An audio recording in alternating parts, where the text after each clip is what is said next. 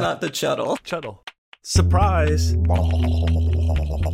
Whoa. Oh, that's fantastic. Fuck good. If what the actual fuck was a movie, out of the mist and into the fog, it's Chuddle the Pod. Ciao, listeners and Chuddle Club members, to Chuddle the Pod, where horror movie lovers have a feel goo time. Now, before we dive right into our Italian anthology of angst, just so the first timers list know, we always keep it spoiler free up top so you can decide whether or not you want to see it before the spoilers call up, lurch towards the family home, and come back to claim a phantom family heirloom. this episode, we're basking in the radiance of Italian cinema as we travel the rivers of blood in our official Chuddle Club gondola of gore as we chuddle 1963's Black Sabbath. First, we got to talk about our co occupants of the pod, Sam. Sup? That's good. That's good. How are you doing? I am good. Uh, something in my throat there. Sorry. I'm great. Thanks for having me. Oh, it's you know it's wonderful just to hear your voice, Bry guy. that, was, that was equally as impressive. I'm just gonna let you know that. Uh, Uh, how are you doing? Thank you. Thank you, thank you. I, I think that's good. I gotta turn to Swedish. like we turned in a few different Oh things. Oh yeah. The favorite favorite Brian is is not real Brian. Favorite Brian is Classic. Not real Brian. That's our new shirt, actually. our, our favorite Brian is not real Brian. Swedish Chef Hey, if Brian. they'll buy it, I'll sell it. That's right. Hi, thanks for having me. Of course, anytime. Now, before we continue, uh, anytime. You're welcome anytime. Come on anytime you want to. Uh, before we continue, I must take a moment to thank our coven of patrons. Your sacrifice gives us life, and we thank you for your beautiful souls. thank you. Um, thank so- you. First time listeners might be saying, Coven? Patreon? Well, we have a Patreon. We have tiers to that Patreon, and we have perks to that Patreon, like our official Discord oasis of slime goo that all of our coven members can kind of just marinate in and kind of talk to each other. Uh, Yeah. We have um, official content for them, which is basically exclusive episodes. Uh, we just recorded one that happened to be a Chuddle battle. Uh, and uh, uh, what is we also yeah so we we drop a few a month and uh, Yeah, oh we do also non-horror movies you can vote on. yep Yeah, lots of voting RRR power. coming up. You got Yeah. some voting rights. exactly when, when Abilities you to control the show. Well, yeah, Pick an oh, you- they pick themes. It's amazing with the power of monetary sustenance. You guys get a whole lot Money of power. goes a long way here in Channel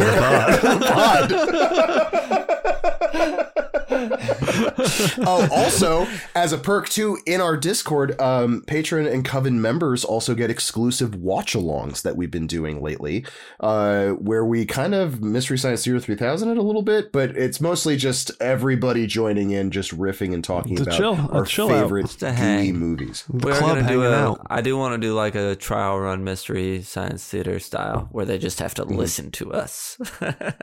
Just, just Be funny. to You us. guys just want to listen to us be funny. You mean like what they do now? I mean, but like live. they listen to That'd us. be funny live. Yeah, that, that, this live. Ooh, you're gonna edit all this out, right? nope. Oh, nope. All right, perfect. Now, with all club members present and the coven avowed, it's time to crack open that mm mm mm mm mm Italian season goo book and officially begin tonight's meeting. Give me that goo. Oh yeah. That's- Grazie. it just that just tickles me pink every single time. Um, all right, let's get into our synopsis.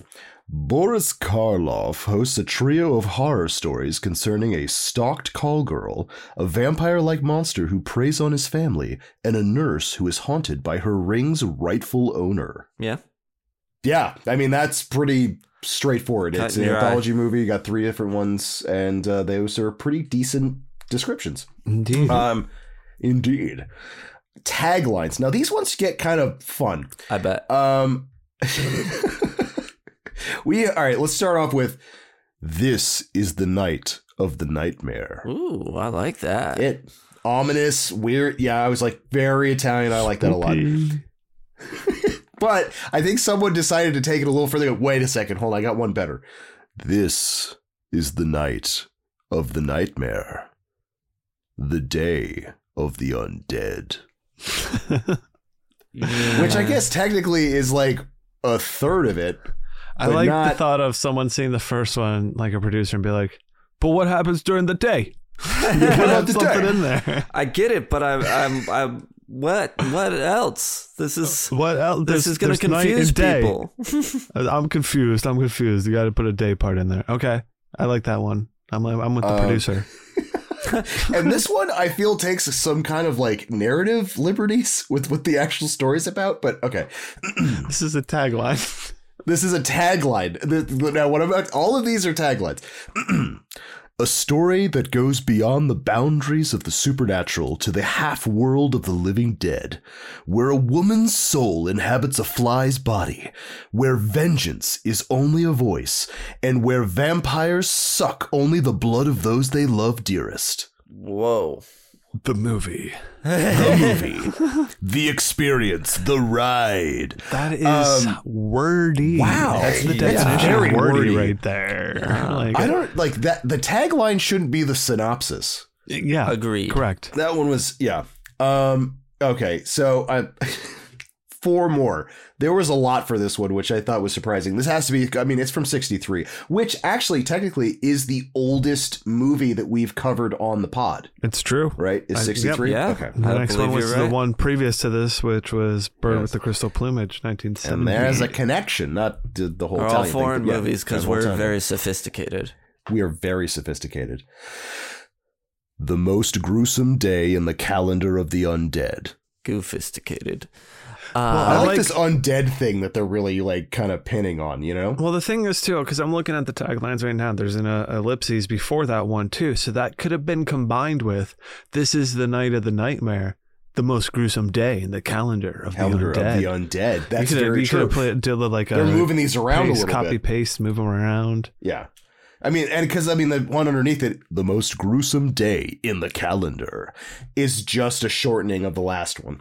with no ellipses. and like it this one. makes more No- sense because I'm here just thinking about what's the calendar of the dead, of the undead. Are there a lot of gruesome days? Is this is this the only? I mean, well, think day? about it. Like, I mean, it's a calendar of the undead. It's going to be pretty gruesome, and this is the most gruesome day. Whoa, Yeah, that's whoa, pretty that's a lot. gruesome. Black Sabbath is this is going to be gruesome, guys. uh, not since Frankenstein have you seen such horror. I can see Well, why I'll they take use that. I mean, it could be true for the time. you got Boris in there. You're like, hey, Frankenstein, Yeah, horror It's- you know- monsters. it's monsters stuff. not since Frankenstein. You remember that one, right? There's not even close to a Frankenstein in this movie, but you'll scare you just the same. All right, movies are made by people, and the people that make movies made this movie, and those people are Yeah, The movie's directed by Mario Bava, uh, who also directed Bay of Blood, which I will eventually cover because I fucking love that movie. Um, it was written by, um, love foreign names, uh, Anton Chekhov, uh, Alex, Alexei, Alexei Tolstoy, Guy D. Mudapazant, Mudapazant Gesundheit, uh, Marcello Fondato, Alberto Bellacqua, and Mario Bava. There you I go. apologize in advance for the butchery that I'm about to do with the casting. Just crew try of and this say movie. it with an ac- Italian accent. accent, and it, it buffers. I think or that makes it, worse. better. I think It that does makes it more Does it? acceptable. All right. Well, our key players in the Uh, film Go are for it. It'll make it more fun for me. Michelle Mercier, Sa- Sam will like it at least. So Michelle Mercier as Rosie, uh, Lydia Alfonsi as Mary, Boris Karloff as Gorka, and also our uh, narrator uh, slash Mark. There we go. Uh, and not Matt Damon, but Mark Damon as Vladimir, uh, Susy Andersen as Sedenka, Massimo Riai as Pietro, uh, Rika Dialina as Maria. Let's see here. I'll get as far. To, oh man, there's a lot of people. Um, Glauco Ontario as Giorgio, uh, Jacqueline per- Perdeau as Helen Chester, Milly as the maid, Harriet Medin as the neighbor, and Milly? Gustav Medin, Medin, Medin, Gustavo De Nardo as the police inspector. I think there's a few more, but I don't even remember some of these people. This Milly lady. So there was someone named just Milly. Her name is Carla Mignon, better known as Milly, was one of Italy's greatest singers. Oh, She's just one of those people Oh, that went by one one name. Sure. was- She's like the Cher of Italy. Oh, and who plays the maid? Okay, that makes sense. I'll got go her back and hear some- IMDb photo. Hold on, is an interesting choice. anyway, I don't want to bog you down with all that. Uh, Milly, there you go.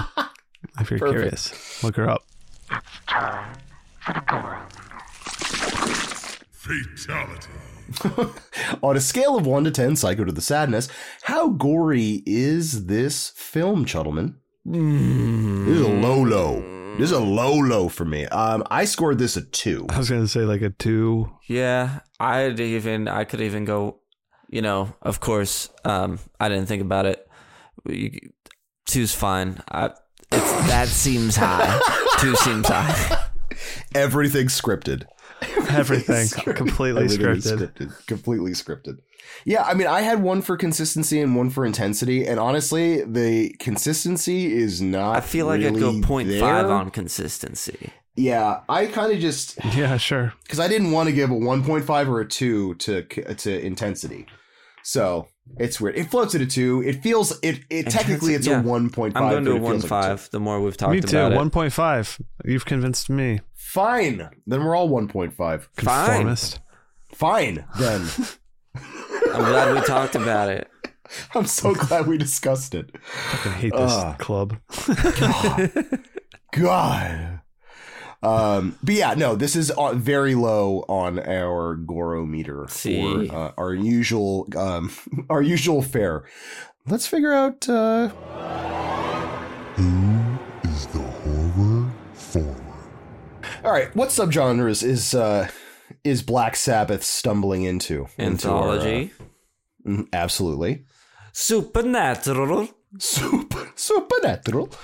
Uh, yeah, anthology movie, supernatural movie. Uh, This could be classified. I mean, because it's an anthology, you could almost pick apart each one of them Right, as different kind of things. Um, technically, a, I mean, it's a it's a giallo without being a giallo for part of it. Yeah, the first one ish. Mm-hmm. We don't get, but I want. I still want to call it giallo though, because we don't get like a black gloved hand or uh Oh, don't worry, like I'm gonna get into like it. that. Okay, cool. Um, Um, yeah, like a Supernatural's a, good one. Anthology. and uh vampire kinda the monster. I don't really know what to call it. Yeah, Monster, I guess, right? I guess. creature. I mean, it's technically a, it's a creature. It's technically a, a kind of a vampire. I mean, everything that I've seen on the description, it's basically the Serbian version of what a vampire is. It's like sup. I'm a, So- sorry, That's that it, was a Serbian vampire. sup. Serbian Sup. vampire. Sup. And that's it. Um, are we doing what kind of environment we got? Are we watching this? Are we doing a group? we doing an individual watch? How would you guys I feel like this view is like when you watch it in school when you're learning about uh So with a group, movies. Yeah. so with Yeah. a group? But like almost in a way unless you're like to study really it. young when anything affects you, yeah, like like to learn and talk about it and talk about film and kind of be a Sure. dork in that way. Mm-hmm. So this is more of an educational film for you than, than In a way. yeah. Because I'm watching mean, it just to kind of like appreciate where we've come and what Look how far we've come. look how far we've. but come. also, you know, like it's pretty impressive for its time, I think, as well. oh sure. hmm I would 100% agree with you on that. Yeah, this one kind of yeah, this one's weird. Like you could watch this by yourself, I feel, but it's also not a bad watch with a group of people. Like there's not enough insane like there's not enough insanity that it's going to be distracting if you have a bunch of your buddies hanging out with you watching this. Right, Right. but it's not like a too silly joke riff type of movie. You know what I mean? It's more of like a for for me it's more like a film buffy type of movie. It's like to get it under your belt. Mhm. Ooh. All right. So if you were, had other avid film watchers meet up to watch this in silence. Yes. Okay. Maybe All right, that pause it after each segment and discuss the themes. like a film club, like a club, like a horror Like a movie club. club. You mean like a horror movie club? Um, I'm, ish. We don't do that. Ish. Yeah, we don't do. I mean, I mean, I'm just like a normal Hypothet- one though. hypotheticals. He's Brian. He's just asking questions. Gotta ask Full of questions. those these days. Um, do you guys Cop. think this is a movie for beginners? Uh, Um, yes. yes. I mean- uh, yes and no. Yeah. I If you're like depends on your age, I think as yeah. well. Yeah, I think I would have liked this uh, when I was a kid. Actually, I think I probably would have liked it more. In a way, I know we touched on in the last one too, but it maybe it's just watching horror movies of a certain time, but it re- gave me Hitchcock feels a little bit at certain parts. Um, hmm At least the first and last segments, more so than the middle. I don't know. I could. It just feels like the type of thing I would have rented at the library when I was a kid, and then yes, liked. You know what I mean? Probably rented a few more times. totally. It's a really weird comparison to me, but this is almost like I think the age bracket really does play into this because this is almost to me like watching Goosebumps. Sure. You know what I mean? Yeah. Where it's like it's I know it's an adult movie, but like this is this feels like this is very geared towards like tweens. And I think that probably comes with like uh just age. It's right? coming with the age of Mhm. the movie and stuff like that. You know what I mean? Like, because I would, I mean, I absolutely, bar none, hands down. You guys have seen my house and my collection of Creature from Black Lagoon shit. Um, Universal Monsters, I feel, is somewhat in the same way. This is a little more obviously um artsy right. like way Yeah. artsier when you're dealing with like psychedelic colors during the 60s but i feel like the universal monster movies to me are like because they're so old to a certain extent i wouldn't mind showing those to my kids and i feel like this one is a little like when they're a little older as in Yeah, like this is a great totally. entry level like it's spooky but it's not gonna mess i mean it definitely messed with me when i was a kid but it's not especially in comparison to other movies totally. do you guys um do you guys hear that Flutter, flutter, flutter, flutter, flutter, flutter. Fat, fat, is that is that the italian version of flat the all right what is our harbinger of doom saying on uh i only have one and it's child death basically so like that's but it's only like i guess technically for about a minute and a half Sure. Yeah.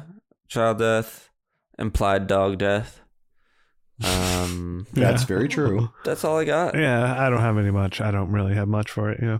All right, guys, let's uh, hop on our taxidermied horses and uh, we should merge on to the highway. Spoiler zone. All right, let's uh, hop right into the IMD behind the scenes. I got it right this time. No, you did not. Uh, IMD, de- IMD behind the scenes? IMD behind the scenes. Yeah. 'Cause I mean, I slurred it, but I think I got it behind the scenes.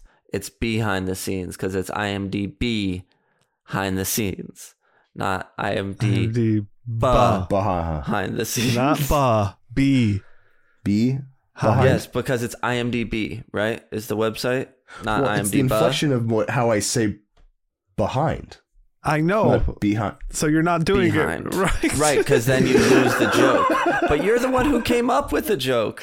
You said it should be IMDb behind the scenes. Just because I come up with it doesn't mean I can say it.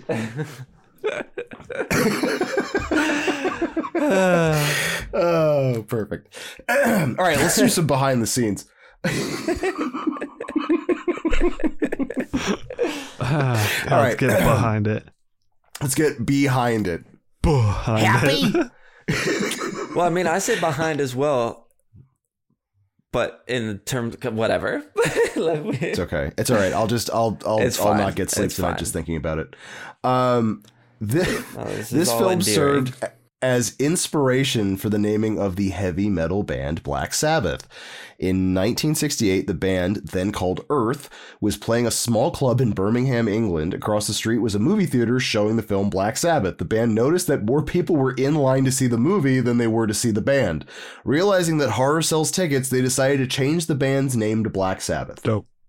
Good call. Yeah. Right. There were also additional scenes filmed with Boris Karloff introducing the segments. However, uh, AIP, the American International Pictures, decided they were unnecessary and cut them from the film. Although Karloff later says that these introductions were some of the most fun he's ever had on set.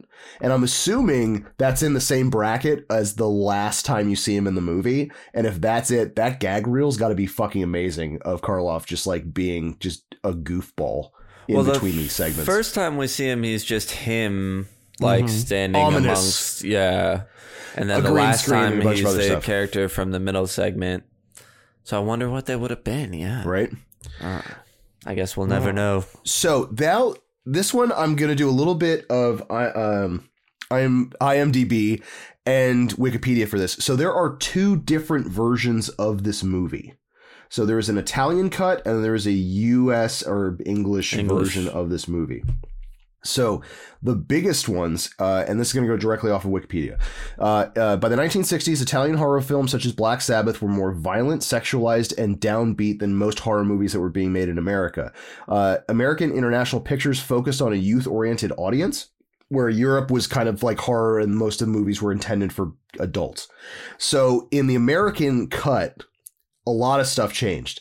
Uh, they removed plot elements from the telephone uh, of prostitution and lesbianism, and most of um, okay, yeah. So basically, most of like Rosie and Mary's relationship or any references to prostitution or them being in a relationship was edited out.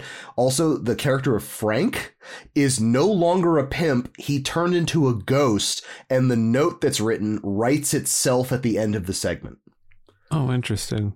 Whoa. So they changed most of the plot of the telephone to make it into like a, a ghost supernatural kind of like who done it. yeah. And they also introduced a new character called the Colonel, who's like Rosie's neighbor.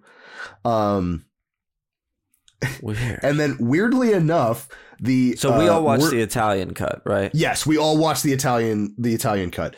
Um, was it the uh, Wurdalak? Funny enough, was edited down for violence. Wunderlock. It was edited Uh, for what? Violence. Okay. which is weird to me because there's basically you see a decapitated body. I'm assuming it's just the decapitated body scene they took out. Well, you see the head and you see their And, like, like, the necks Right. with uh Yeah, but yeah, he and holds the weirdly head enough, later. and the one that freaks me out the most, drop of water was barely touched. But is that the they- name of the last segment? the last one? Yeah, the last um, one, yeah. the drop of water. But what's different from the US version is that they also mixed it up. So in the English version, the they rearranged the order so it's the drop of water followed by the telephone and it ends with Karloff's segment, Oh. which was just yeah, very very weird. Um I like how the other- the, the two segment the way the structure in the Italian one we saw with telephone Wunderlock and drop of water cuz I one of the I liked how the first and last segment both start with the girl in the apartment and the phone ringing and yes. going to answer it. And, Pronto. I've seen bo- Pronto. Um, I've seen both versions, and to be totally honest with you, the flow of the Italian one is way better. Like it seems like they were try like the the English cut of this. Although you get to hear Karloff's voice and like Karloff, cut like those uh, those ones are kind of fun. It feels like um w- one person started editing the English version. And then it's like a Three Stooges thing where he cut too much, so then he cut another piece, so he cut some more stuff, and then he started rearranging things. Mm. so that it was like an intern trying to like fumble it, and that's what the American version looks like. It's basically just a bunch of uh, uh, cell- celluloid salad. Nice. Uh, other nice little tidbits. Quentin Tarantino cites this as one of his biggest influences. Uh, is Black Sabbath. Okay. Um, so I thought this was kind of amazing, actually. Um, for the U.S. dub version, Les Baxter conducted his entire 58 minute score for the film in a single day. Conducted he- so they like recorded the they whole thing? recorded an entire score of this movie in one day.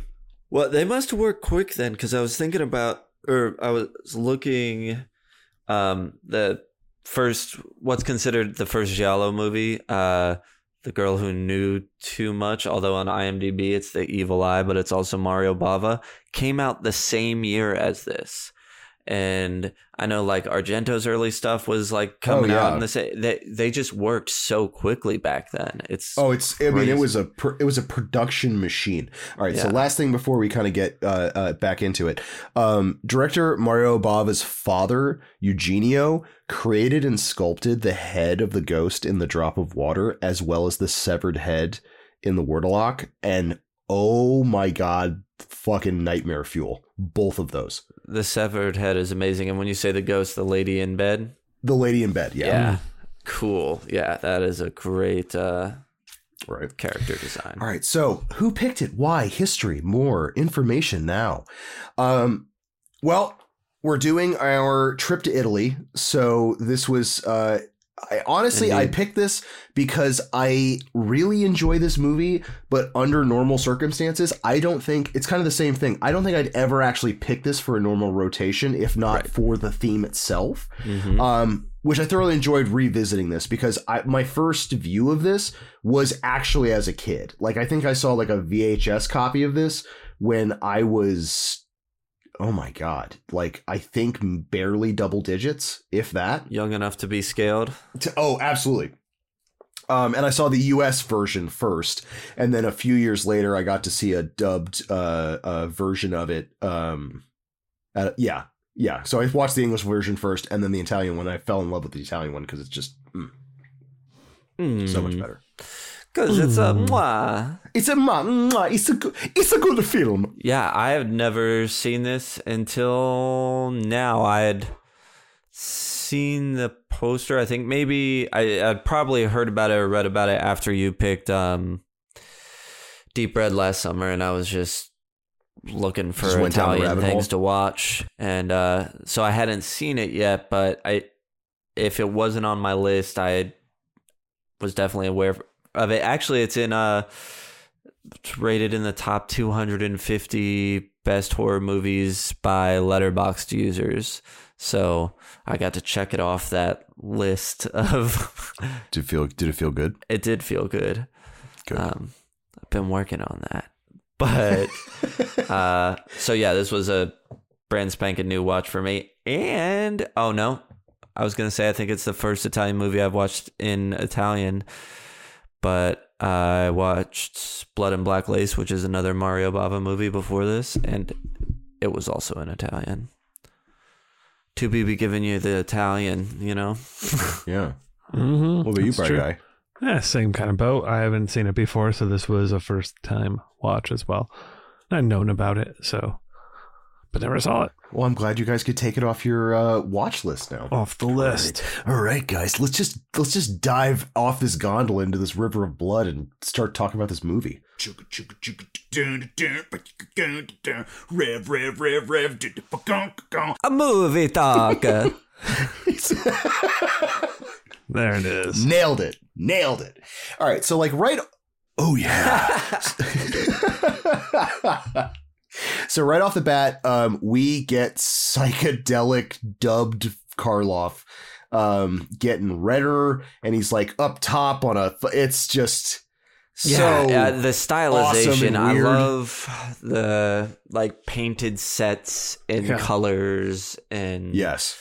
Shot choice. I will give like it's the use of scenery, it's the use of color, it's the use of uh, shadows in this movie. They're just fantastic. And this one is like, I don't know. To me, I keep on going back to Uncanny Valley. Is that there's so many things that look ten percent off to me, or just like it's almost surrealism in a lot of respects. And this interesting kind of accumulate uh, like you have these weird you have this weird set design which is like this weird hill mountain that's in all these crazy colors and he's just in a normal ass suit which i think is hilarious he's not in like it's just him just narrating and i do like the fact he just starts talking about vampires sitting next to you the entire time It's just like, yeah, they're, I going, love they're the going to kill you Yeah, this is fun. Mm-hmm. Uh, which leads us into a not. I love the fact that he talks about vampires, but doesn't lead us into a vampire segment. It leads us into our first segment, the telephone. Ring, ring. What's your favorite scary movie? So, since it's a uh, a, a Chuddle favorite on this podcast, the telephone is one of the easiest and earliest examples of a giallo on screen, and one of the first Italian thrillers to be filmed in color. Ah. So this is like this before it was called a giallo. Like this was basically like the granddaddy of what started this. Um, it's one of the first. It's one of the earliest examples of giallo, and um, this particular subgenre um, was actually later popularized by Dario Argento's *The Bird with the Crystal Plumage*, which Hey. started the giallo kind of phase. So we had this is like us. this is like appetizer, and then uh, Bird with Crystal Plumage was kind of the main course when it came to the subgenre. So it, uh, yeah, I think the um, the other movie I mentioned, the girl who knew too much, that Mario Bava made the same year. Mhm. Uh, that is in black and white. Yeah, So I guess, and you can tell that they were really excited about using color because this this is color. this is like really fun for me because it's like you look at it, they're like, wait a second, this is going to be in color. We got to show them every fucking color. Yeah, like, they let's gotta just see show the 'em- colors. they got to see these goddamn colors. All right, so we get our um, oh, man, we get our triple locked, ginormous, crazy ass door. Uh, woman getting home. Uh, her name's Rosie. We get those. Oh man, the just from Jump Street, the Italian long shots of her house are so good. It's just like I love the ongoing like cinematography of like keeping the camera still and then having them going down like long hallways or doing other kind of like I don't know. It's it's either in motion when you get to like Argento stuff, but then when you have Bava and a few others where like they just let the camera sit and Mhm. let things go and activate around that. I absolutely love that. Yeah. Oh Yeah, yeah. no, it's the- beautiful cinematography. I Again, yeah. yeah. the- love, love what's going on. continues with that. Argento was clearly a big Bava fan. Oh my god, yeah. And just like the title of this segment, uh, we get a phone call. Uh, Rosie picks up the phone and does not get a response. She starts getting continue getting ready for bed, which I'm assuming like she's changing clothes, uh, a bunch of other stuff, and then gets another call with no one on the other line yet again. Which she's oh Sam, you had it. Did you did it earlier? What was the? Pronto. Pronto. Pronto. A whole lot of that. Perfect. Perfect. We're spot But on. now we know something's about to happen because the fucking jazz starts up. And you know when the jazz starts up in an Italian movie, the shit's about to hit the fan. Yeah, I it's, it's I thought the same thing. I, I was like, oh shit. I was like, Oh shit. Oh yeah. fuck. I was like, before uh, you know, synths and '80s and all that stuff made its way, Italian is just like jazz. Jazz. And it's such a funny What's gonna weird- make you like, feel uncomfortable? jazz. Jazz. Jazz will. Jazz, jazz, it's always jazz. Phone rings, uh, and we actually get a voice this time. Um, and it is a raspy, and he's like, You're beautiful, and you're going to die. Um, and the kicker of it is, is that the second he kind of starts saying that shit, she tries covering herself up, and he's like, I can see you. I can, No, don't, yeah, no, Don't do that. Your thighs Don't do that. thunderous. Yeah, and you're like, oh, oh baby." shit. Which I thought was actually kind of fun is that like usually when you have this cat and mouse thing with like a collar, is that they like uh like when a babe uh what's the babysitter one? Like when a stranger calls. Like those kind of movies, the or honestly Black Christmas, where you have someone that's in the proximity of where they're getting the phone call, it's usually not from Jump Street. You know that they're being like perv like uh, uh voyeured at. You know what I mean? Like usually it's a slow burn, like the colors in the house. I like that this guy's like, I can see you. No, let me see that thigh of yours. Yeah.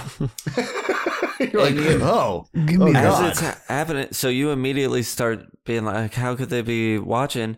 And for a while, you never even. It's like she lives in a windowless house. I'm like, "How in the hell is this guy seeing her?" Totally. yeah, honestly, I was thinking the mini exact same thing. cameras, Because you're right. Spy There's all these weird spy USB cams, all that kind of stuff.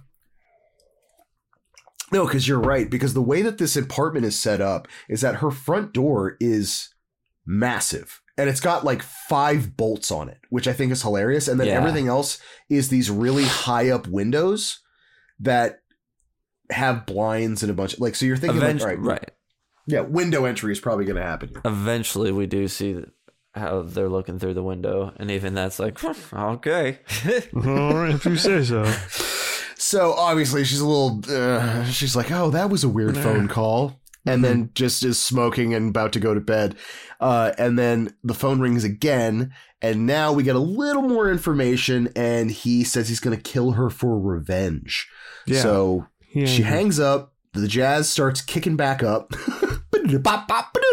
Gotta get the jazz. And instead of what you would probably just from Jump Street uh, call the police, she just decides to fix herself a drink. I mean, it's the '60s. Totally. What are you gonna do? Well, police aren't gonna believe you as a fucking Uh, see- woman of the night. Woman of the night. Woman of the night. And see, I think that's the most important part is that, like, I think some, like, I don't know, the plot holes that you would normally have are like, why did she call in the cops? It's like, oh, she's an escort. And all of these, pro- like, she's either not going to be taken seriously or she does illegal activity. So there's no reason, like, why would she call the cops or seek for them help? That was, mm. uh, did anyone else notice she plugs the keyhole? And Yeah, like so the biggest looked at. keyhole I've ever seen, like she fits an entire handkerchief in the hole. Oh, I I, did didn't, notice but that. I believe that. it was These like are big, I- big keyholes back in the day. Oh, I got big Huge holes. keyholes. Key, I got big keyholes all around here. My house is full of but it's like it's comedic, where because it's like there's a top bolt, a middle bolt, there's like a chain, There's and a like bunch a of other bar, stuff. yeah. And it is, and like she takes a full fucking hanky and just wedges it in this fucking hole. Well, it's because it's like a classic keyhole that you can peep through. It's so that Yeah. the if the person's watching her through that hole that is watching her on the phone can't see her anymore. right? Well, that Um, doesn't matter because like she stashes her stuff and immediately gets a phone call after that. And he's like, I know you hid the money and the jewels. I saw you. I saw everything that you did. yeah. He goes, I'm going to strangle you. And not in a sexual. I like in his dialogue, he goes, in nothing like a weird sexual way. I'm going to kill you I hmm. just because I really wanna hate kill you. Yeah. I don't want to have sex with you. Like I Don't- think that's my this favorite. isn't pervy or anything. It's more Yes, and I- homicidal. I even love that in the depravity of what they're trying to make in this movie, there's certain lines they're not going to cross, and they have to make it explicitly clear to the audience. because I no no no no, it's not like in a sex after Don't you're worry. dead way. Yeah, we're not gonna get weird.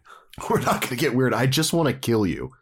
Um, ooh, but then we do get eyes behind the blinds, which is awesome. Eyes behind the blinds. Right? So Behind the blinds. the blinds. This 80s song. 80s jazz. Oh, yeah. That would be if this was like synth going on instead of jazz, that would be like absolutely in there. That's what I'm going to start saying when I need to put sunglasses on. Guys, I need to go put my eyes behind the blinds. eyes. Brian's got his eyes behind the blinds. Anyone can use it. Which honestly, I that Feel would have been the first fucking thing I was checking. I think it's so weird that Rosie decides to check the the one heavily secured door instead of all of the single latch windows in her house.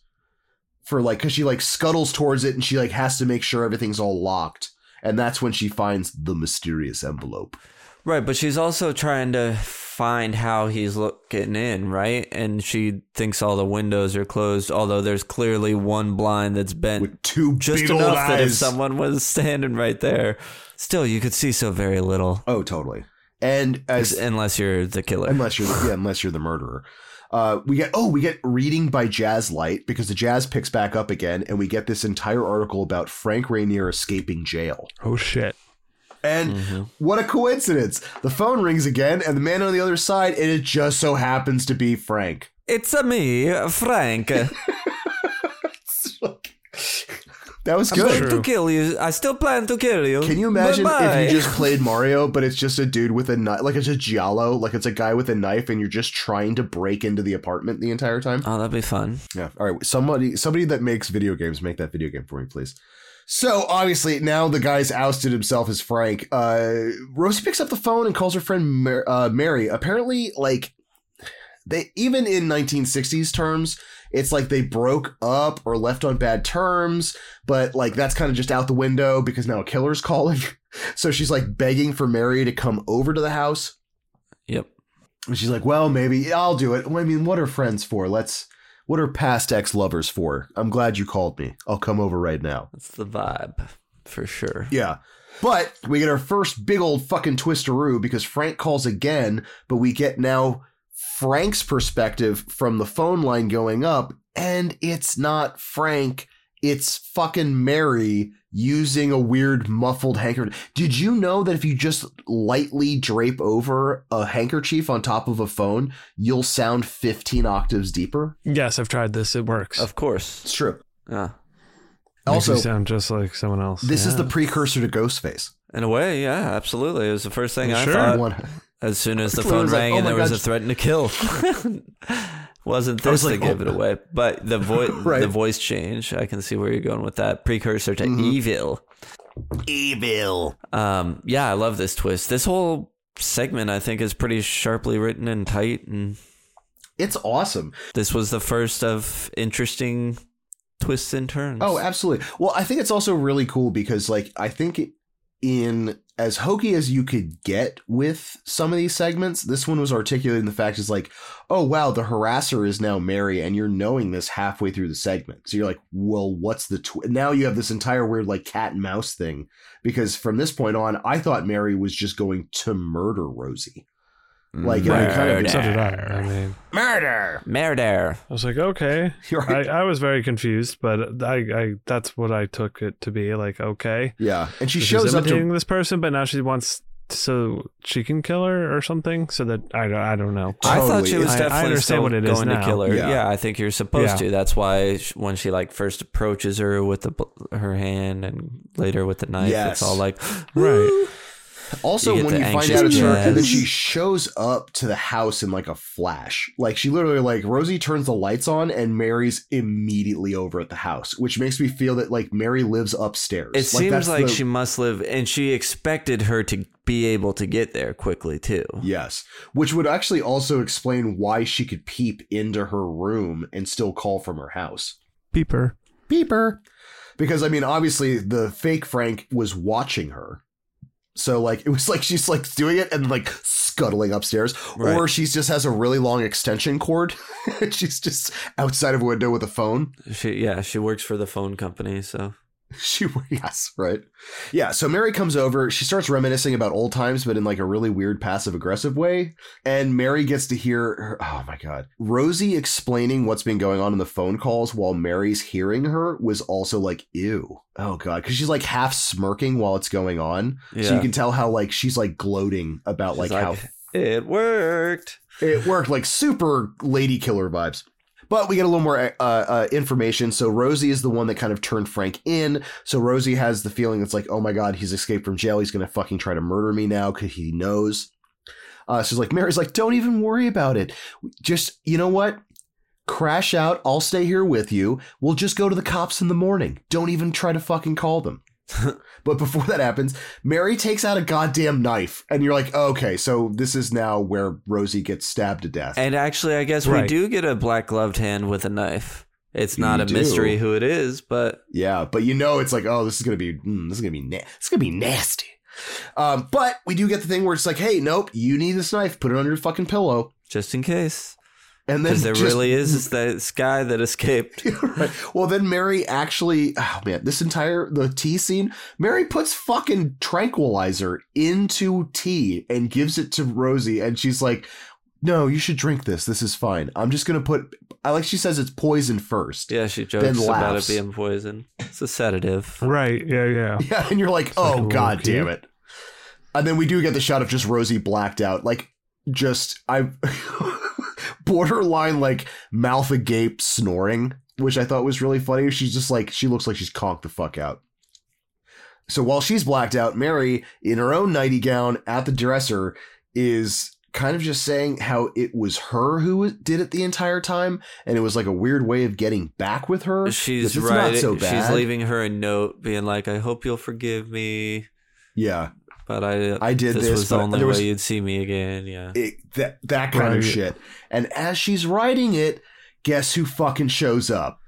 it's a me, Actual Frank. It's a me, the real Frank. And uh, yeah, Mary wasn't wrong about him seeking revenge because he creeps up behind her, takes one of her stockings, and strangles Mary, thinking it's Rosie. Jazz kill. The whole time, like.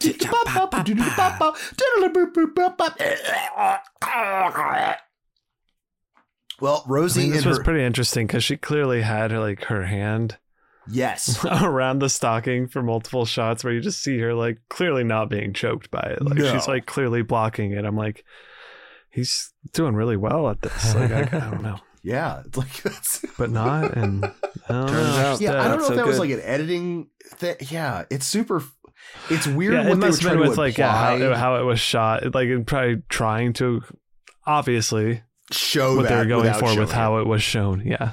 Oh, dude, so weird. And then yeah, Rosie uh, wakes up from her catatonic, dope fueled sleep, uh, and literally sees Frank kill Mary right in front of her.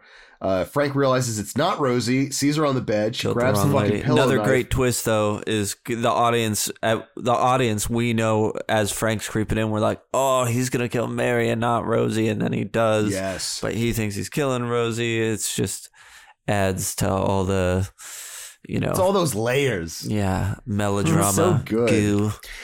Well, don't worry.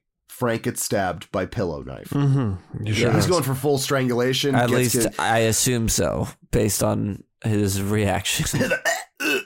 You do, don't yeah you don't see it it's almost it's borderline an off-screen kill uh yeah, and then there's yeah no Rose- blood. There's no insertion, if you will, you know how sam loves an insertion penetration. uh yeah and then we just get this her breaking down crying losing her shit while we pan back to the phone of course and mary's body Finn.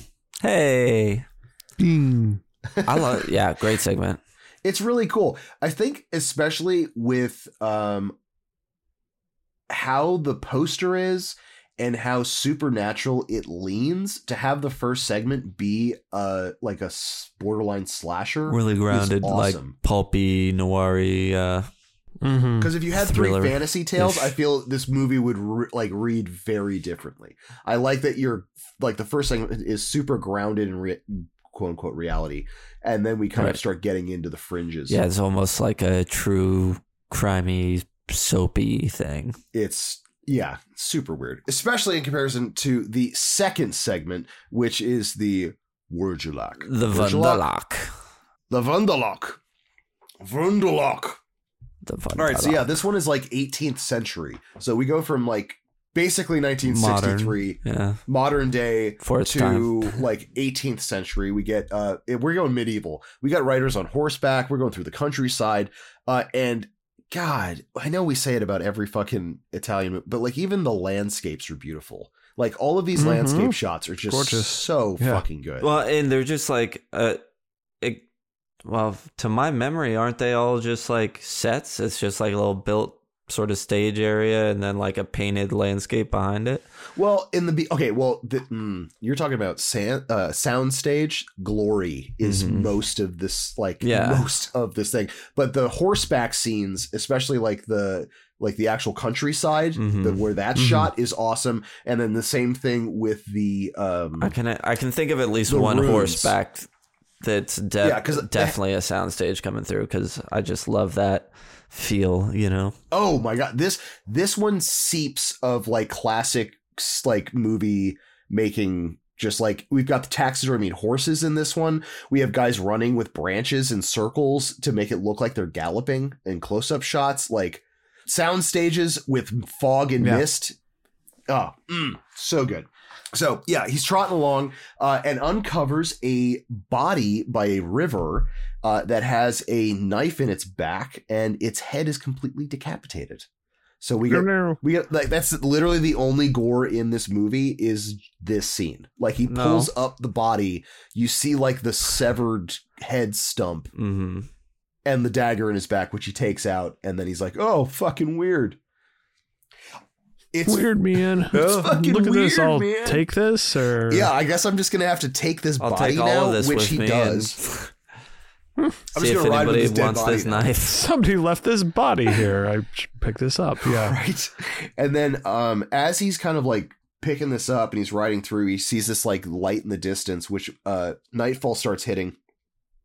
And like you see the scene's kind of fun because it's like in the horizon line almost. You see this like blot of like yellow, and that's like the house soundstage transition.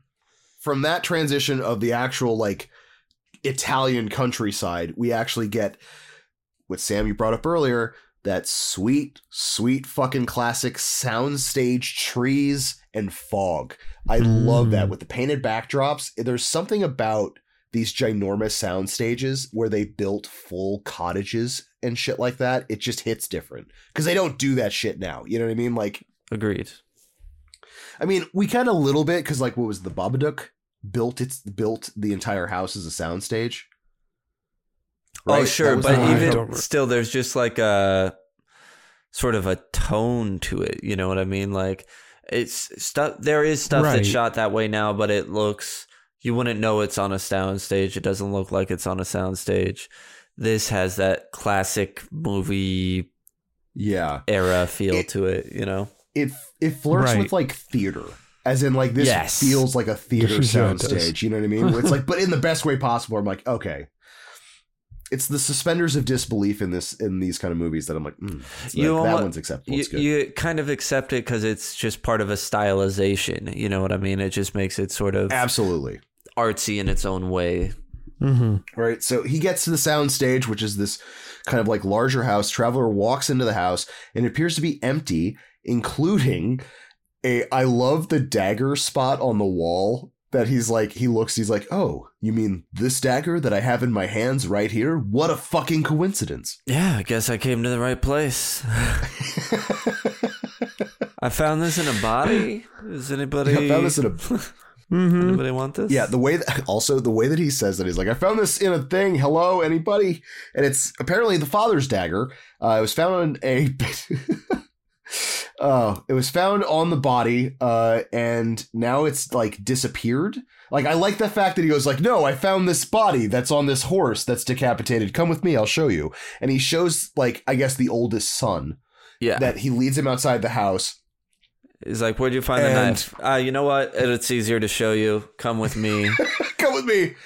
We'll fucking we'll figure this out. They get to the horse and there is no body anymore because the second youngest brother. Had come across. It's weird. it, they don't really get into how everyone's related. You just it's a whole house full of relatives. Yes. You know what I mean? Like which I'm assuming is They're all sons and doing it. daughters. Um, but the other one like took he takes the body. Mm-hmm. Yeah, it just is- cuts to him standing over the body, stabbing it in the heart with a sword. We're like, oh, that's where it went. like as That's an audience completely- member. Yeah, It's like, that's okay. weird. that's completely normal.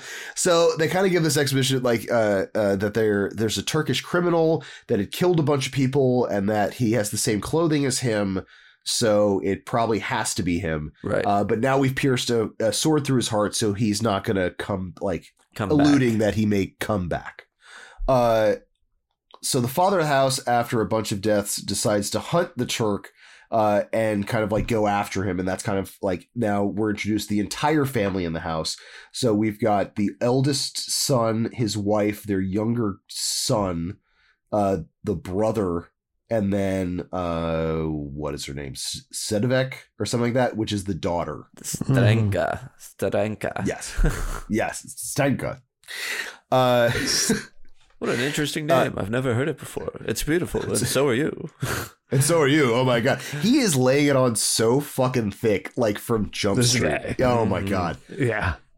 this Count or Baron or whoever the fuck. I also like the like now the entire family's there except for the father, and now they're kind of bringing up the fact he goes, now all we have to fear is our father, Yeah, and they're If- like, if- "What the fuck?" and he's like, what? he goes, if he doesn't come back in two hours, uh, he has to leave Yeah, you can't like, this stay traveler- here. He can't stay here. So if it chimes midnight, but he's tired and horny, so he decides Yeah. to stay and just hit on one of the distraught There's daughters. two He's like, yeah, beautiful ladies here. One of them, he, he has a thing for. Oh, I meant to mention when they go out, when he's like, you know what, it's better I just show you.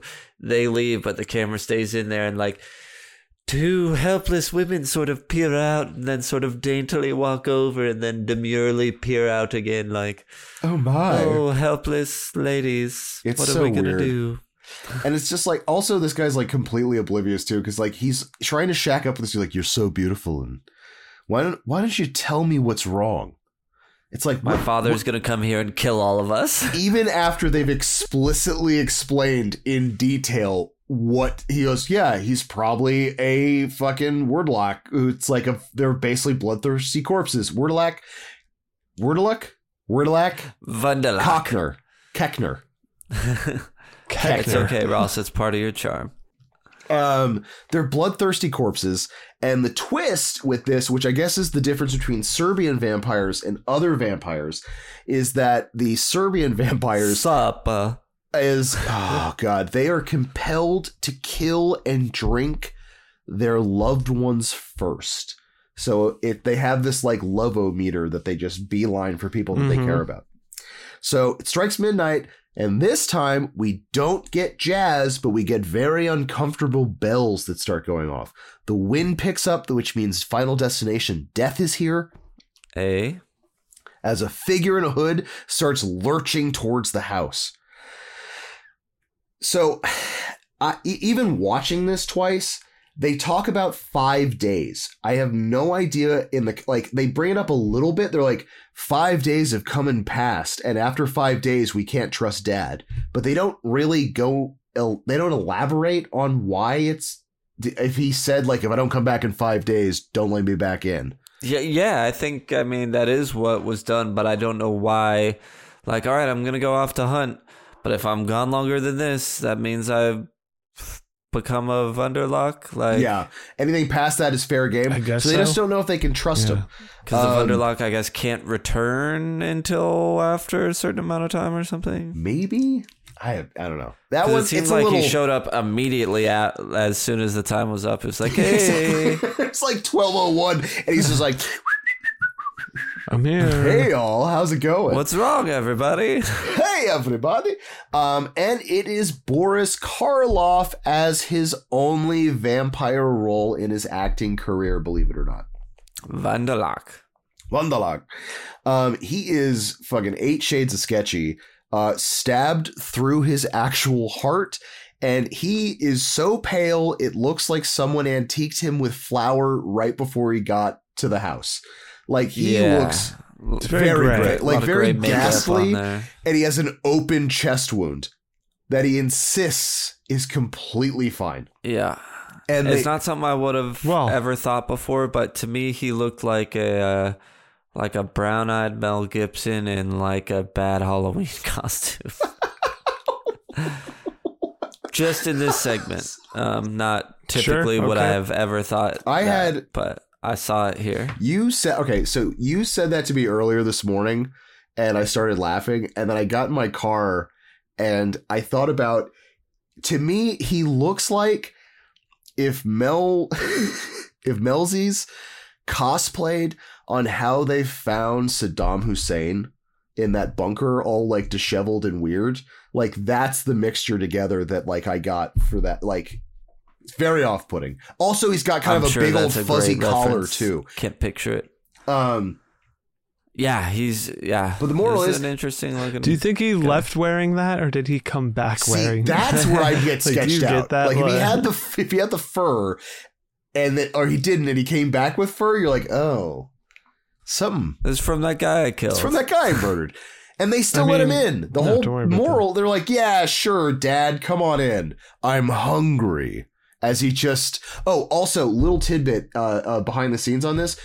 I didn't catch it until I watched or read this and then rewatched it, Boris Karloff, I don't think blinks almost the entire this entire segment. Oh, interesting. So every time you see him, it's just these Yeah. dead fucking weird eyes just staring Do va- at you. well, I guess he's a Verderlock, Verder, Verder Vunderlock. Locken, a Vunder, Vunderlock. Wunderchosen. Did they not blink? I don't know. I I, don't guess know. they're dead, so they don't need to. I guess Dead things don't need to dead blink. Dead things don't need to blink guess. because why not? Yeah, I I mean, don't dead know. things. I've don't I just never blink, thought about Yeah. it. You but they also mentioned don't it. talk and drink. Although that blood would be loved a- ones. so Brian, that would be Well, a vampires, but like, yeah, do vampires need to moisten their eyeballs? I don't think so. Although it would be a dead giveaway if they were Just a drink some vampire. Uh, Uh, sorry, um, sorry, everyone. Well, all right. So I guess he's not hungry because he slaps the lamb out of the way and then smiles and says, "Whoops, not hungry anymore. Don't even worry about it." yeah, like that's strange. He doesn't want meat. He also asks them to No, give him shut some up meat. the dog, right? Oh my meat. god! And like the dog is trying to warn all of them, and he just orders one of his sons to shoot his favorite dog. He's like, go shut up that dog, and they're like, but he's one of your favorite dogs. Like. And like this, Yep, dude, it what's up. baffling me? No one is doing anything. As in, like, this is so many. This is beyond barbarian level of red flags that are happening in this. Yeah, no And shit. no- Just like by Like- the looks of this person alone, if like my dad left looking like my dad and they came back looking like that. looking like this instead of after like warning you that if he came back, after warning me about like five Yeah. days, this is a problem. Comes back five days on the dot, looks like this, caked up and like gray makeup, disheveled hair, telling me to shoot my his our favorite dog. Like, what the mm, fuck, mm. dude? I mean, it might be the 18th, 16th, 19th century or whatever, Doesn't but I, I think I know a little bit more. Uh, majority yeah. of them seem happy to die This- at his hands, though. You know what I mean? I It's- guess Otherwise, so. Why wouldn't I guess just? since he's lost, the whole family's lost. But dude, then he goes for the grandson. It's like, oh my little boy, come over baby. here and like check out your and like no, it's like no red flags. He's just like just yeah, just nuzzling up to him and just like I mm, like Give that the, grandpa a kiss. at least that was the mm. Even. Mm. At least that was the turning point for the oldest brother and the wife to be like, you know what? He's got to go to It's bed. Get the fuck Yeah. away from that, right? Grandpa's weird. Yeah, Grandpa is so weird. He has a severed head in a bag that he's had by his side for like a half an hour and reveals it after the kid's out, which was. I Yeah, just this go hang that up glorious outside. part. yeah, they take it and make it a My trophy dad's real weird. right by the fucking like mailbox. I was shocked to see this head, especially considering that we don't even see the guy get stabbed in the first segment. Yes. I was Sure. like, holy smokes! I bet people, I I bet this really like shocked and scared people. And I also had heard the Black Sabbath thing, but I wasn't like sure if that was true or not. But I also thought, I bet they were like, oh whoa, Oh, shit, we definitely dude." gotta name our band Black Sabbath now Yeah, it's weird. It's like because that's what they sound like. no, but I mean, you make a really good point though, because like for 1963, like having that kind of shit in a movie must have like I, I could audible like I could in my head picture an entire audience audibly gasp when oh the yeah, head comes can you imagine? Yeah, right. Which is so funny, like how that was their ju- that was their version of a jump scare, and probably a very Sure. effective one for the time, which is so funny.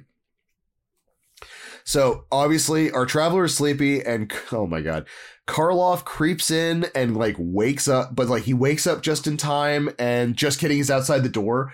That entire sequence was so fucking just weird, where he just like pokes up from behind, and then like he's outside the window now, and then we get this like Jason Voorhees creepy crawl around the Mhm. side of the house back into it. And it looks like one of his kids is the kid that stabbed the headless guy in the chest is asleep in the on the dining room table. Right. Uh but it looks like grandpa wants an appetizer first. Uh and he goes for the grandson in the parents' bedroom. Yeah, This all right. This is where I was like, "Oh man, what a bummer." The grandson wakes up and doesn't make a peep. He's like, "Where are we going? what are you doing, Yeah. grandpa?" And he's like, "We're going. I got to show you something outside." Which I don't care how much I love my grandpa. I'm probably going to wake up probably every person in the house at 2 a.m. if my grandfather's trying to take me outside. I don't know how Yes, old was that kid. again, Uh, They all seem to be happy to just yeah, like they're it's, they're happy with Grandpa. Grandpa probably had done that many times with them in the past as well. Plus, it's the 19th century. They do weird shit. What else It- is there to you know, do? It uh, you know it's Go very outside with Grandpa in the middle of the night. That's what you do. Take a night stroll. Like, take a night stroll with Oh, Grandpa. God. I mean, He's just happy Grandpa hasn't been drinking. right? But the traveler, he like he fucking he sees this going out the window, so like he bangs, and just him going like, Giorgio, Gorca took the child, and then like he's just like, and then the parents waking up and fucking like losing their shit, and then f- fucking pump, not even a pump fake. You find out that uh, was it Pietro, the youngest brother, is not asleep at the table; he's fucking dead.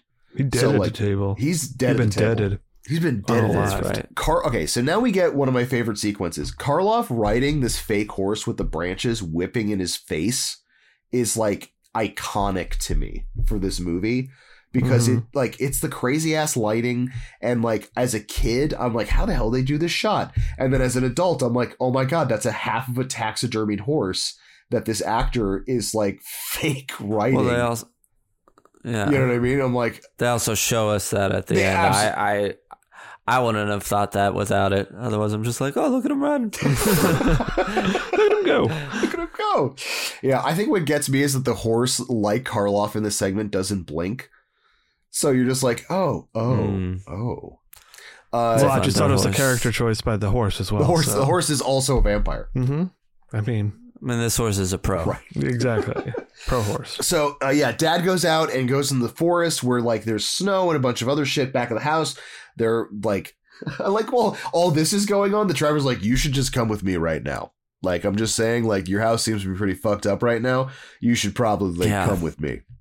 Mhm. Uh, Our main guy who got introduced to this family from, right. you know, finding the body in the night. And as he's trying to like convince this daughter to fucking leave, uh, the grandkid's dead. Holy shit, 1963, you're fucking brutal. Like I was like, yeah. it's it. I don't know for like that movie, just having just this limp dead child, like thrown in. Dad like, comes up holding the kid. damn. Mother runs out screaming. Yeah, and then they have to try to decapitate and stab this kid in the heart. But it's also 1963, so they talk about doing it, but they wind up not actually doing it. I like the cop out as the mom's like, "Don't do it. I'll kill myself if you fucking touch my kid." Doesn't she stab him with like Oh, that's later. some big shears? Oh, Yeah, okay. yeah, yeah. um, well, it's actually it comes up pretty fast because uh, our traveler with this with the daughter decides to just get the fuck hell out of Dodge just in time because the little kid is back and he's calling for his mom and he's calling. Oh, yeah, I'm that's what it is." cold. I'm cold. And you're just like, oh god, and like for God's sake, don't listen. This scene is so That's not our son. right. That's not your son. Uh, the scene is so fucking surreal and crazy. Like the kid's at the door, and like she's so crazy with trying to get to her, she kills her own husband to let hi- like let the kid in, and then it winds up being Karloff, which Yeah, that moment was great when she opens the door and instead of it being the kid, it's Karloff. That I thought was was great. unexpected and just you know maniacal and yeah, fun. it, it it really plays to like the supernatural evilness that are these things where it's like oh it also adds to like okay maybe they're more than vampires like they're giving these like they're illusionists at this point too which i think is yeah, like, they're cool. wanderlust. okay so general consensus if you just saw all this shit go down would you would you stop in the ruins of a gothic cathedral or do you think you'd probably ride that horse a little further down the line because like Depends on how far away I am. yeah, it's like it's almost too on the nose where he's like, okay, you know this purple lit ominous fucking ruins? We're gonna stay here for the night. I think that'll it does work out seem just like fine. they didn't go far. They did not- It seems it- like they just went to the Right. first thing they came across. Oh, exactly. this works. I, I mean, I don't want to keep going. Like, we found this place. It works. Let's stay here. right? I was like, They I can like look down the road and see the place. right, exactly. It's like a block away. Uh-huh. Yeah, it's like I don't care how tired the horse is. I'm gonna probably ride that till I get to the next like actual fucking town. Um, but we do get monk bones because it's like the burial right of like a like this big like convent or something like. I think they say it's a convent. Bones. Mm-hmm. Convent. Uh, so they're gonna rest for the uh going like blah, blah, blah. so they're gonna rest for the night. But she breaks like S- Sedenka. There we go. Sedenka breaks down and starts kind of like losing it because I mean, obviously she's gone through a lot. Her entire family just got killed in under an hour. Uh, and we get this real weird transition scene because they filmed it in daytime, so it goes from like a guy riding a horse in daytime back to nighttime on top of the cathedral, and it's Karloff with his lovometer because he's got to finish off his daughter. Ugh. Yeah. That was Gross. a gross phrase. It's a gross, yeah. Phrasing. Well, it's not just it's a family affair, so it's, technically it's not just him, but yeah. Uh, Ugh. it's not helping.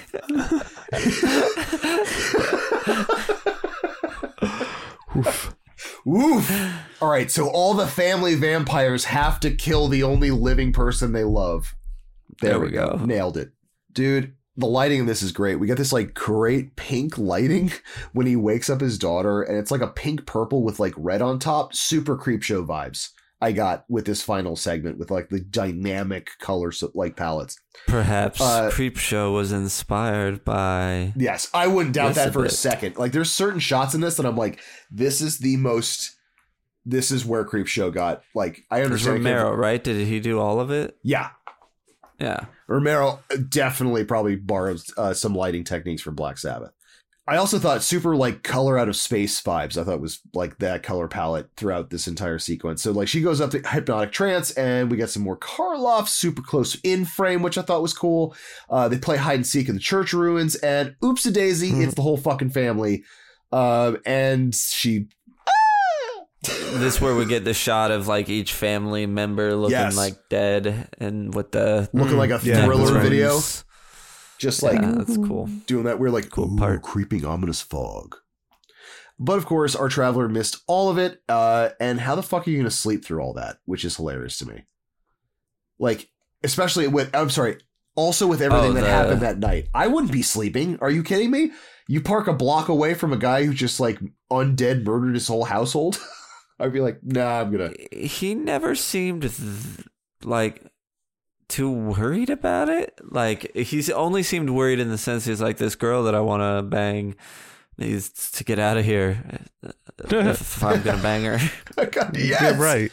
His motives. He's like, I love you. Do you love me? I want you to love me, but I love you. And I also like the fact that, like, behind the scenes, like, well, anything that falls in love is they, these things kill things that they love. Right. Message. Mhm. Yeah. So at this point, uh, Sedenka is gone. So the traveler heads heads back to the house, which is the weirdest fucking like. I would have just been like, well, I'm gonna chalk this up as a big L, and uh, I'm gonna go back home. So you guys can just deal with that, and I'm just gonna try to go. Mm-hmm. But he winds up going back to the house on horseback, goes inside, goes all the way upstairs, goes to the fucking Sedenka's bedroom, and then she's in bed, and my love, go while there's still time. And he's like trying to, war- she's desperately trying to warn him. And he's like, no, it's okay. I could probably stay here with you. Give me some Frenchy kiss kiss. Yeah, it's fine. Eh, it's fine. Kiss Give me me. the smush. And then we get blurry hypno eyes and mi amor. And yeah, of course, he gets bit, and the whole fucking voyeur family is looking in through the windows. Yeah. Good bit. And up to this point, though, he had been confessing love to her. She had never said she loved him. So the fact that she Now loves him. do, does attack him means she does love, Love him. him. And he's like, "Yeah, take me, baby." He's like, please, death, death, sweet embrace. Oh, oh, guys. We get Oh, Oh, guys, we get to the one that fucking. I talk about the one segment that freaked me the fuck out as a kid is the drop of water.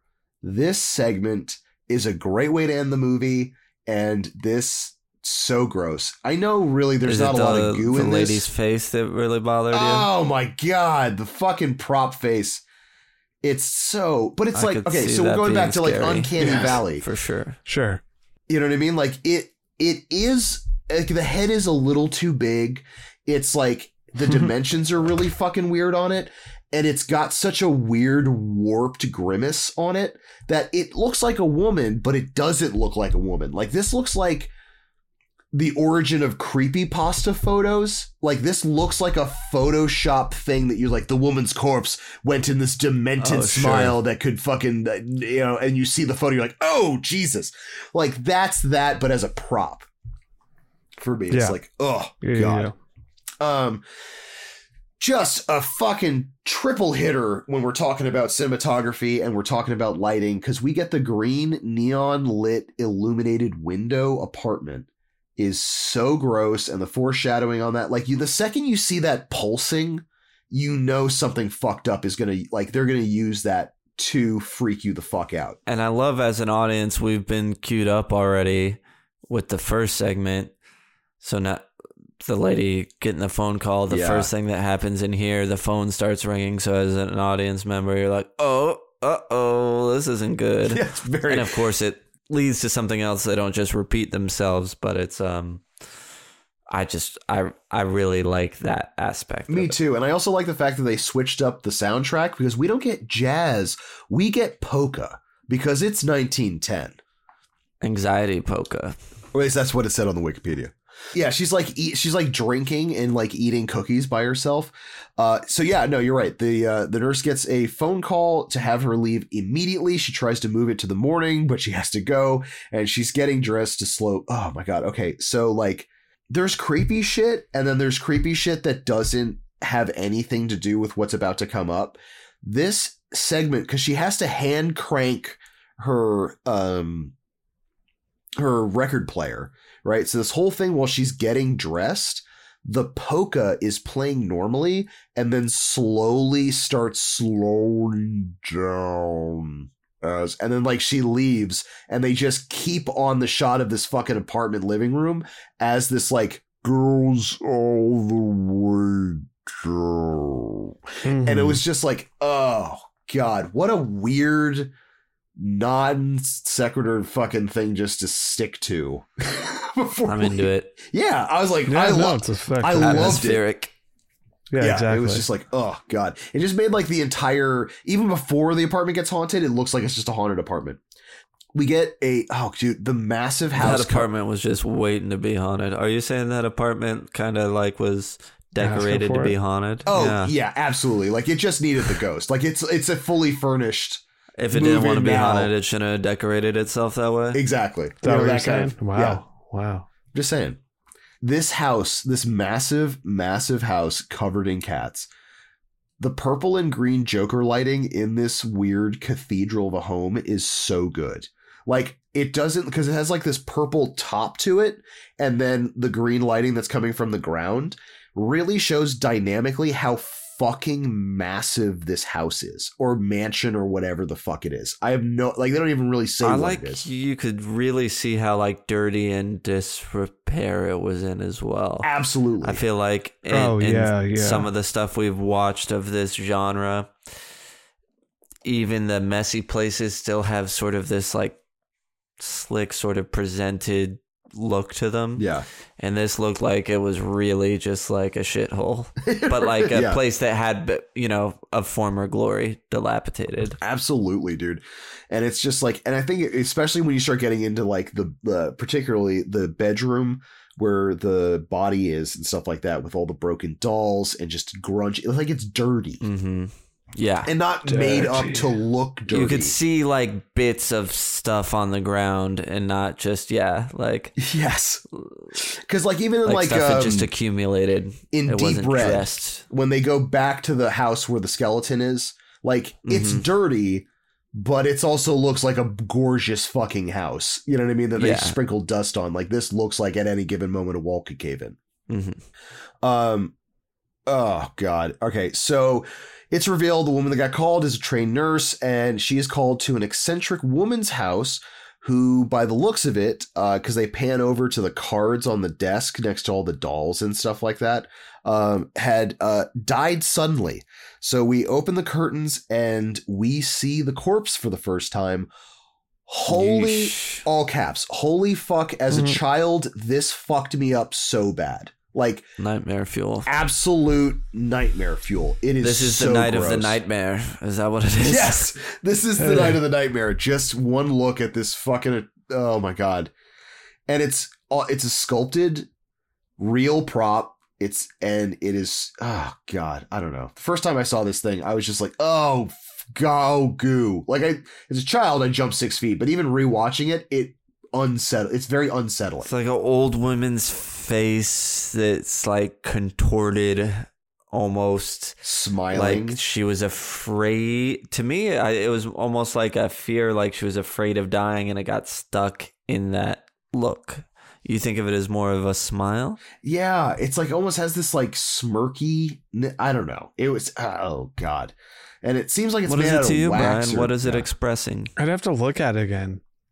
Um, Oh, to wait, really on. analyze. Here. I'll pull it up. You guys continue. I can fair read it. yeah keep going Okay. Sorry, I gotta go back to my notes. There we go. you didn't keep going I did. I got it right behind me. All right. So the maid is there. She's trying to help out uh, with the uh, nurse as well. They say that the spirits of the dead killed her. And she responds like, "What do you mean? She died of a heart attack." And the ner- the maid is like, "Yeah, but she died while she was in a trance. So she was in a Mhm. trance communicating with the dead seance and doing a séance what, and like weekly or daily yeah, so basically, like she was doing it all the time. Like she wanted to communicate with the dead. Unfortunately, this time she was in a trance communicating with the dead and had a heart attack and just died. chasing that dragon that's some talk to me Ooh, stuff right yeah, here It's some. Mm. See, I got to rewatch it. I got to see if there's a mannequin hand just floating around somewhere in that room. Mhm. I like the. It's not even subtle, but the uh, the nurse keeps on eyeballing the ring on the body as she moves to change her clothes. She asks for like stockings and shoes, and while the maid's out, she kind of like looks at the ring and decides, like, fuck this. I'm just gonna. You called me out in the middle of the goddamn night. I'm gonna swipe this. Um, yeah if also i don't think this was intentionally supposed to be a jump scare but when the ring flies off and makes that like clink clink clink clink um legitimately jumped which was hilarious i wasn't expecting the ring to fall off the hand so easily Like, Mhm. i thought there was going to be a little bit of a struggle um, but I do like the fact when she's on her hands and knees, the corpse slaps her while she's down on the ground trying to find the ring. little corpse slap A little, little bit Corpse of that slap. corpse slap. Uh, corpse slap it's a corpse slap corpse slap. Uh, hides Corpse it in her. slap, yes, baby. she finds the ring, hides it in her dress, and then the fly shows up on her finger. And then, oh god, she closes her gross eyes, and that's when we hear the first ro- water drip. So Mm. dresses the body, puts on shoes, looks back up at the body, and her fucking eyes are open again. And the hate it, hate it. And the flies on her finger where the ring was. Ugh, God, it's the fucking and also all in caps while I'm taking notes while I was doing this. Fuck, this corpse dummy is so goddamn spooky. Why did why did I suggest this movie again? I, I love that it has such a deep seated effect on you. It's yeah, it's like even because I after all think this it's time. cool and creepy, but I was, you know, I do not have the same feeling. But I bet if you hadn't had that when you were a kid, and obviously you lose that with some things, it's interesting that this one yeah, is well, still it's like rattling around. you know? yeah, it's Right, like it's right. it's got um uh aftershocks. You know what I mean? Where it's like I think Mhm. I like it's not like I'm not gonna have nightmares about it, but I could tell why I had nightmares about it when I was a kid. Where I'm like, sure. God, it's ugh. like I still don't like the Pirates of the Caribbean ride. yeah, yes, ex- yes. Because you're still scared of it? Those animatronics, yeah, there's something in the same way with this where it's like has that unrealness to it um that bothers me. The animatronic Pirates of the Caribbean Yeah. at Disney, this Dude. has that sort of real but not real. real. It's that uncanny valley where it's like that weird reptilian part of my brain is like that is off, and you should stay Mhm. away from that because there's something very wrong with it. yeah. All right, so Nurse gets home and is kind of thoroughly spooked, uh, and gets gets in her cozies, a little bit of a stiff drink, kind of gloating at the ring she just stole when a fly lands directly on it, and then she starts. Oh my god, she does this SWAT thing, and then we get fly vision, which I thought was great for like 0.2 seconds. It's like yeah, fly POV. We hear some drips of water. She goes to investigate the sound, but it's not coming from the bathroom. The echo of the drops with like okay, so I was listening. I was also watching this with headphones. The drops in the headphones were fucking great because it just I don't know. Oh, it were just- they? Oh, it's like bloop bloop bloop. bloop. Mhm. Not Akira, but like boop, boop, sure. super good. Uh, so she's she's shaking umbrellas. She's now like definitely got the EBGBs. The door starts creaking, which is back at the fucking uh bathroom again. Like this gave me such classic haunted house vibes because it's all the stuff that would normally be hokey, but in this scenario for me worked really well. Like hearing the drips, having like things creaking and moving, especially in that Mhm. ominous pulsating green light, is just so.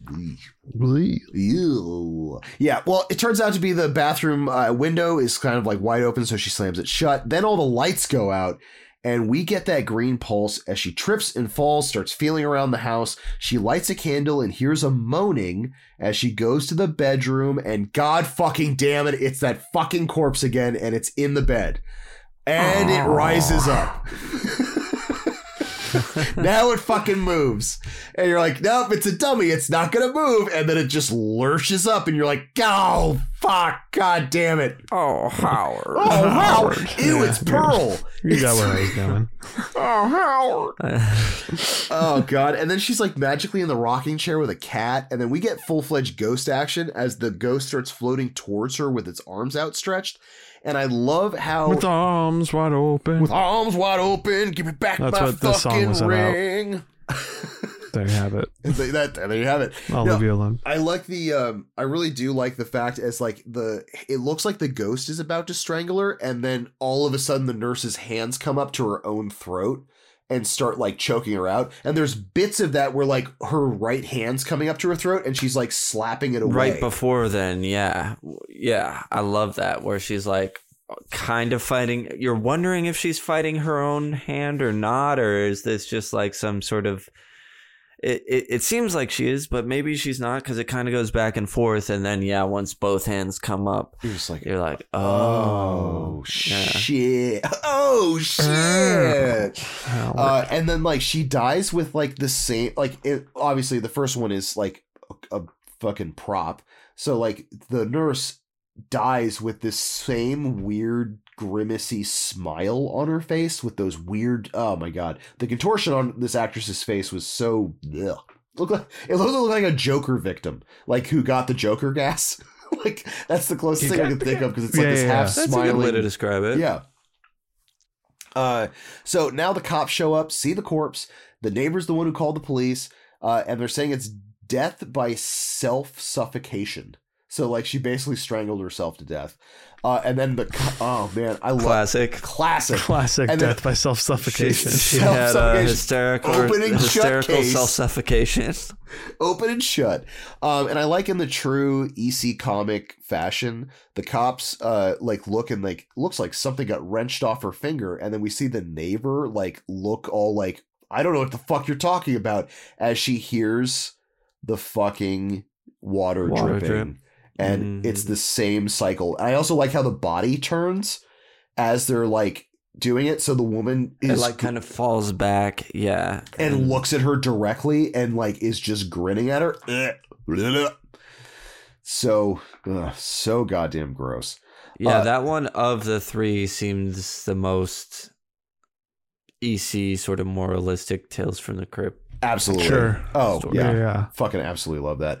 And then uh, to, to to bookend it, we get Karloff back on the fake horse, uh, and uh, he literally screams, "Dream about me, we'll become friends." And then like they actually, I like this too, is that like even with the horrific shit that happens in this movie, the end of this movie is they literally let you know how the gag went, and it's a bunch of people having fun at the end of like a fucking pretty serious horror movie. Yeah, it's it gets very meta fourth wall breaking. It like zooms out and you see that he's only on the top of a horse that's not real and the the trees he's been going by are just people running circles around a branch and you see presumably like Mario Bava sitting with somebody else behind Yeah. Mm-hmm. a camera as they're shooting. It gets yeah. I It re- it's I, it's a great way to release the tension because I bet in '63 people's buttholes were puckered at the end of this thing. oh my and gosh, now totally. at the end, everybody's kind of like, oh, ha, ha, okay, it's good. No, I, laughing Yeah. and, And I think leaving it's- the theater. No, I think you hit it right on the head. I feel like it's a um how we treated audiences back in the 60s and 50s and th- like it's a product. You know what I mean? So like the idea was not to leave. I mean, certain directors did push boundaries and there was obviously things that like had like the looser like the Hitchcocks and stuff like that that had kind of like the looser kind of like okay the audience is going to be a little weirded out by the time they leave but like i really like the good spirited nature we're like hey we freaked you out but we had a whole lot of fun doing this and we hope you enjoyed being scared for like an hour and a half good night folks Yeah, Right. all right if uh definitely. any of you guys have any other final things to throw into this uh, italian soup You guys have a favorite segment? Probably the last one. yeah i was like as much as i like the telephone it's weird that the karloff one to me i feel is like the weakest out of the three I would agree. Yeah, Um, there are moments of it I like a lot, but uh, there are, it drags in spots and yeah, it just doesn't completely work the whole time. Totally. When you My have- favorite's telephone. I think. Karloff and uh, Karloff and Child Death can't even save that middle segment. No, I like I like telephone, but yeah, no. Drop of Water just has this. I don't know. It's just oof, gross. What was yours, Brian? Yeah. You said the drop water. Same thing. Yeah. Mhm. Mhm. All right. Well, let's take a break and be right back. And we're back. Hey, Bry Guy, Hi. you got a band name? Oh, right away? Yeah, Black Sabbath. Would be a pretty good band name. That's a pretty good band name. There we go.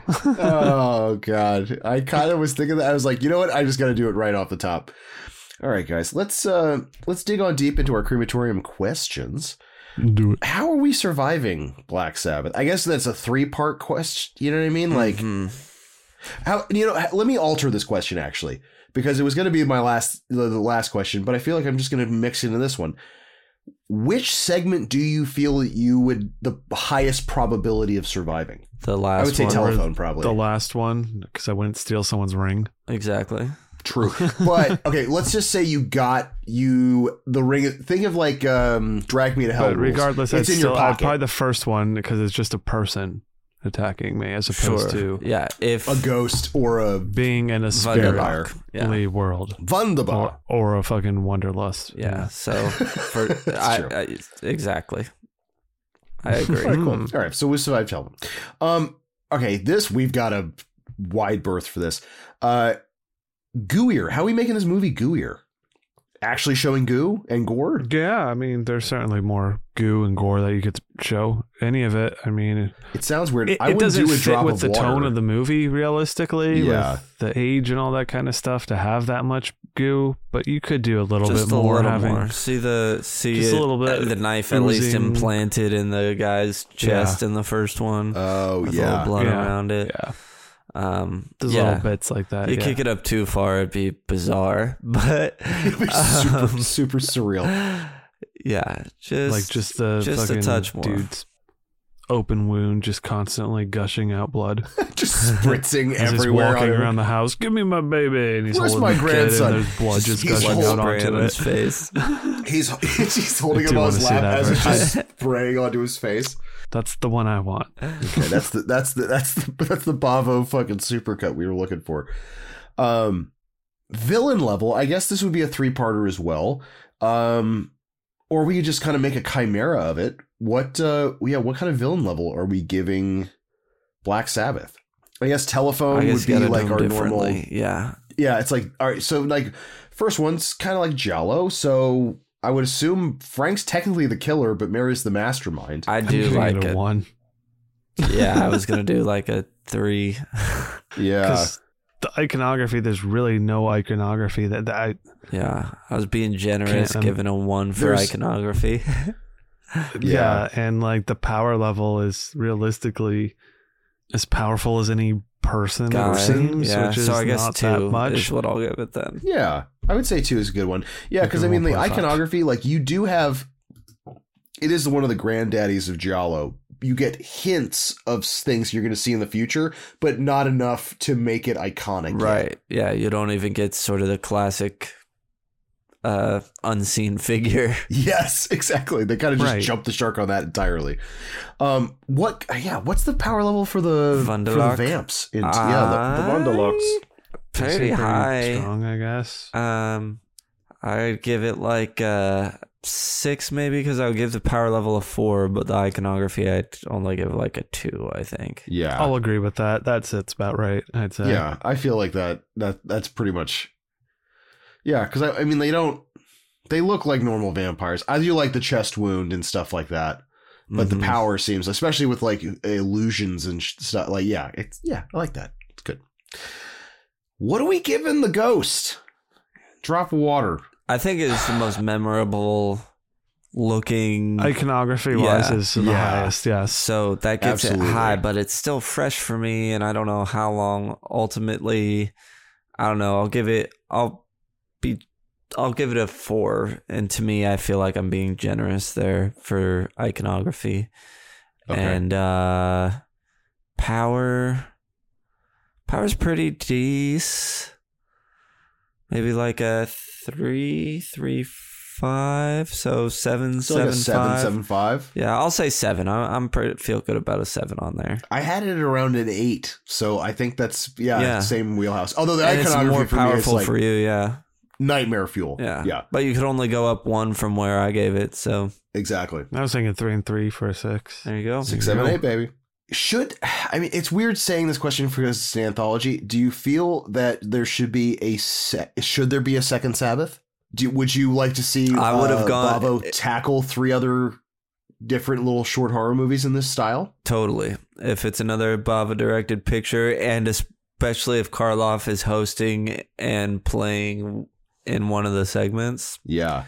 I would definitely go for that. Obviously, anthology, I don't need it. I'm not looking to continue any of the stories from Yeah. this one, No. but I'd be happy to watch the creative team come back for another. Mhm. Absolutely. What do you think, Bry Guy? Sure, I agree with that. I mean, I'd see a sequel to it. Three more tales of I'd, I'd Of weirdness. check it out. Um, are we are we buying the jazz polka ominous bells soundtrack? That's gonna be a no not. for me. Yeah. Yeah, yeah, yeah, yeah. It's yeah. Mm-mm. Um, action figures. Is there an action figure you want from this one? You want a little Boris Karloff looking like Mel Gibson? I'd take it if I came across it. It'd have to be cheap though. Uh, of the ones, again, the lady character we discussed, the ghosty fly lady, Oh yeah. Would be the one for me. I would. Okay, this is such a disgusting idea, but it leads into what mercher prop or what action figure. I would like, you know, those penny banks that like you put it and then like the mechanical hand takes it and then puts it into the bank in itself. Yeah. Like you've seen those old, yeah. What if it was just the woman on the bed and her hands are crossed with the ring hand and the ring hand moves, takes your coin and then puts it into the open bank, which is just the full bed? Would be horrifying. So you don't, you want, that. it or don't? I want it. No, I would want it. As an adult, I'd want it. I just keep it in a different room. Cool. Yeah, makes sense. Nice. Yeah. That'd be a good one. Yeah, for sure. All right. You guys get any props? I want the head, the severed head from The the, severed middle Oh, head. that's good. Mm. I Yeah, take I the mean- dagger. Yeah, the dagger is a good choice. I'll take the telephone, maybe. The ring. yes. The ring. That's a good one. take the ring. be- Take the ring. Saying the point is not to take the ring. green glowing sign. All right, guys, let's get into this rating this movie. Or wait, you guys got any more? Mercher no, props. no, uh, the, I mean, if it's available, I'll The whole take the the the whole yeah, corpsey The lady. old lady? Yeah. Give me that whole old lady. Why not? Perfect. It's yours. Done. You you I'll visit it sometimes, but you can have it. Oh, that that horse that Boris Karloff's riding at the end. Ooh, that's a good one too. All right, guys, let's get into ratings. On this show, we like to use a rating scale of zero to five fingers. Each finger represents a different quality about a movie. You can chop off half a finger as well as no fingers. These ratings are intended to be subjective on how we feel about a movie. It does not matter if the movie is objectively good or bad. Bwamp. Bry Guy, I want you to go first. That okay? All right. Whatever. um, engaging. I mean, I'm gonna give this one a big old point five for that right there. And I think that's because the visuals were so good. I was not engaged in a lot of the stories. I had to watch this. T- I watched it the first time, had to read about what was going on, then watched it again to understand what was happening. Yeah. I just was not getting into this one at all. Um, so 0.5. Uh, sticky. I mean, I'll probably give it a 0.5 as well. I think some of the character design of like the the lady, the the ghost, whatever the hell we are at the end is certainly there, and there's a lot of stylistic stuff that that'll stick out with it. I'll remember for it for a 0.5. T-shirtable. I'll give it a 0.5. There's definitely plenty of things that are t-shirtable on it, but I'm not necessarily rushing out to get the t-shirt for it, but there's certainly cool imagery. That's that's what this has going for it. In my opinion, I think it looks beautiful. So that's another 0.5 as well. Cockles, Is it a, is it a goose egg? I think it's a goose egg. This one did not do it for me. I, I thought it looked great. I thought like uh, I thought that was all there, but I constantly had to force myself into it to to getting. I was like doing other stuff while I had it on, and I was enjoying it in that aspect. exactly, I was enjoying it. Like just, I, I was like, I wish I could just have this on in the background. And I spoke about this, I think, with the bird with the crystal plumage, and I kind of say it with a lot of the Giallo stuff. I I find it much more visually appealing, and the stories typically don't do as much for me. Mhm. So I like the idea of just having it on as a visual background thing while I don't know music or something another scenario is going on. Oh, Um, especially this one because of the dynamic lighting in this makes this look like a music video. Like if if like Mm-hmm. I- you know if this was owned in any which way, shape, or form by Universal, Rob Zombie and White Zombie would have used parts of this in music videos. Oh, 100%. definitely. And for the fact that, you know, I mean, there's, you're watching mm, probably with subtitles anyway. So it's like Yeah. you don't need to hear necessarily the dialogue to That's true. really understand these. But you I was need to thinking be about, yeah, watching. Giallos. Yeah, well, right. And they, they, they're such visual Storytellers. storytelling movies and stuff like that. And yeah, I mean, whatever. Rewatchable 0.5 as well. It's going to get a 2 from me. And that's that's fine for me. Poif. Sam. see. Black Sabbath. Uh engaging, similar to Brian, 0.5. Different though in the sense that I didn't need to like read about it to know what had happened. I just uh it drags in parts. I really actually I think the first segment plays really well. Um the middle segment definitely has some draggy bits uh, where I just stopped paying attention, and even the last segment um, has a little bit of that for me too, especially on a rewatch. My first watch, I was more definitely more engaged the whole time, um, but the second one, uh, yeah, it was just more difficult to like pay Mhm. attention. Sticky's gonna be 0.5 as well. I think I will remember things from it, but I don't think I will think about it. You know what I mean? Absolutely. Absolutely. It's like unless that you catch it like in a Brian scenario where like you're going to a locally water hole or someone's playing in the background where you're like, oh shit, oh yeah, oh this is when this happens. Right. Right. Exactly. Uh, T-shirtable is also going to go to 0.5. There's cool stuff in there. I'm certainly not rushing out to get a Black Sabbath shirt, but if I saw the right one, I mean, it's it's sort of cool enough, and ha- again has that sort of film buff thing about it that I I I'm certainly open to it. Cockles will get a 0.5 as well. Um, it's ju- because of all that visual stuff. It that works my cockles, so Mhm. it it does have that going for it. And then rewatchable. I don't plan to ever watch this again, but I would be down to watch it with others if they suggested it. I'm certainly not wouldn't be like, oh no, thank you.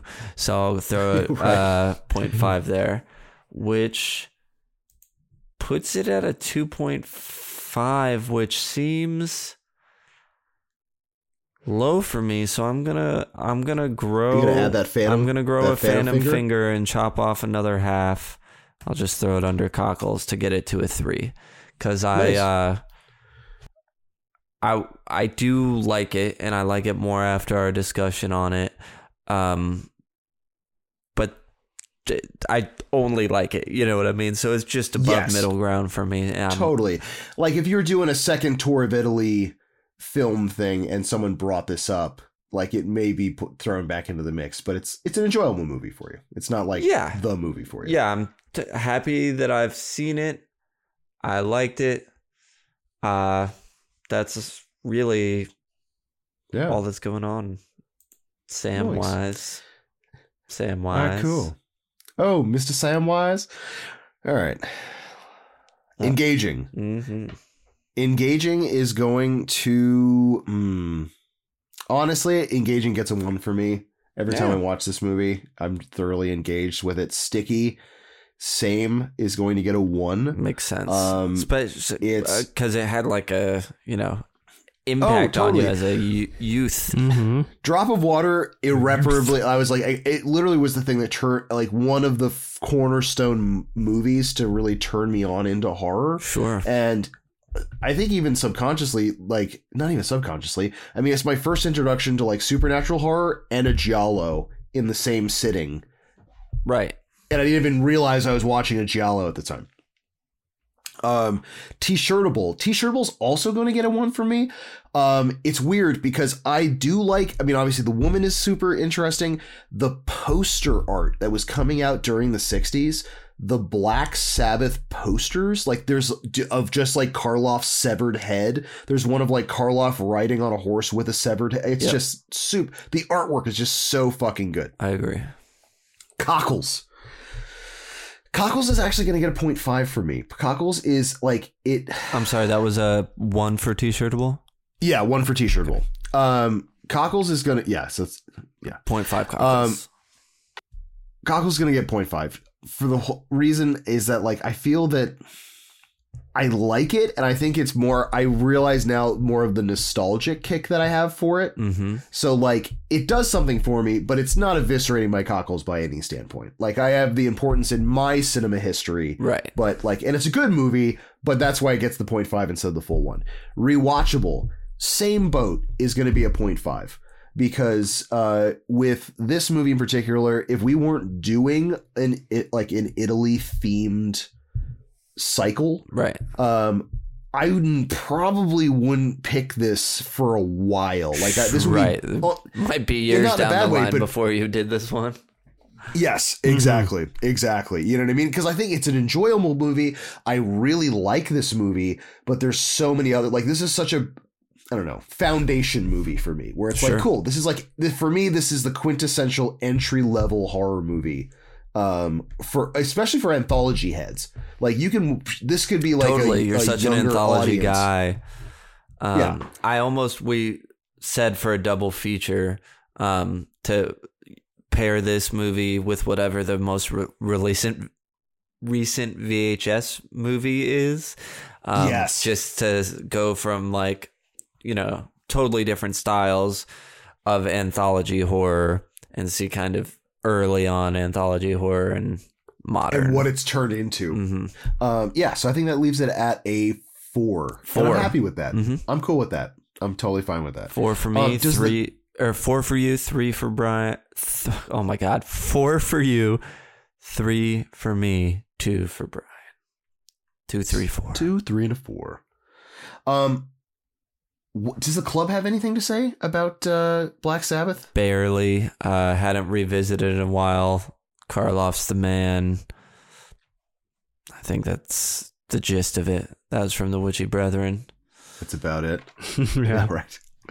Um, how does this movie uh, chalk up to the others in our goo book? It sits at a 3.0, so the only other movie we have right now with that exact score is Friday the 13th OG. Right below it is Willy's Wonderland and Possession at 2.8s. Right above it at 3.2, we got uh, Black Christmas, Castle Freak, and Rec 4. Wow. wow. what an eclectic spread on that one. Yeah, no doubt. I think it it's funny or in what it is it is a fact that there's only two movies with exactly a three, and it's this and Friday the Thirteenth. 15th OG. Yeah, Hey, he's hanging out. Yeah, it, uh, Karloff is hanging out with uh, uh, Pamela. I like that. I am gonna revisit Possession sometime. I won't change my score on it till re-ratings, but Nuh-uh. Uh, and on that happy note, uh, this does conclude the Chuddle Movie Club meeting for tonight. Uh, you can follow Chuddle the Pod on Instagram and Slasher to stay up to date with the podcast. Follow, is it at Chuddle the, Sam and at Chuddle the Brian on Letterboxd? that's it. Nice. Can see Uh, what we're see what watching. kind of- yeah, see what you're watching, see what their scores are, what their ratings are. You can follow me at Ross Purvis to check out uh, uh, uh, tattoo stuff, art stuff, all that fun stuff on Instagram. Pay Um, him monies for artses. pay him dollar from art money dollars. Um, and if you have any interest uh, in uh, uh, kind of getting into the conversation, uh, letting us know your opinions, feelings, all that kind of fun stuff, we have a Discord. So if you want to participate in the show or become part of the Chuddle community, uh, uh, just make it easy. Uh, there is a link to all of that fun stuff in the show description. And if you can't see my hand because you're using your ear holes, I'm pointing down. That is correct. Uh, Gentlemen, Chuddleman, thank you for enjoying this psychedelic Italian soup with me. Grazie. Uh, and grazie. Ciao. Uh, and until next time, avoid the time loop.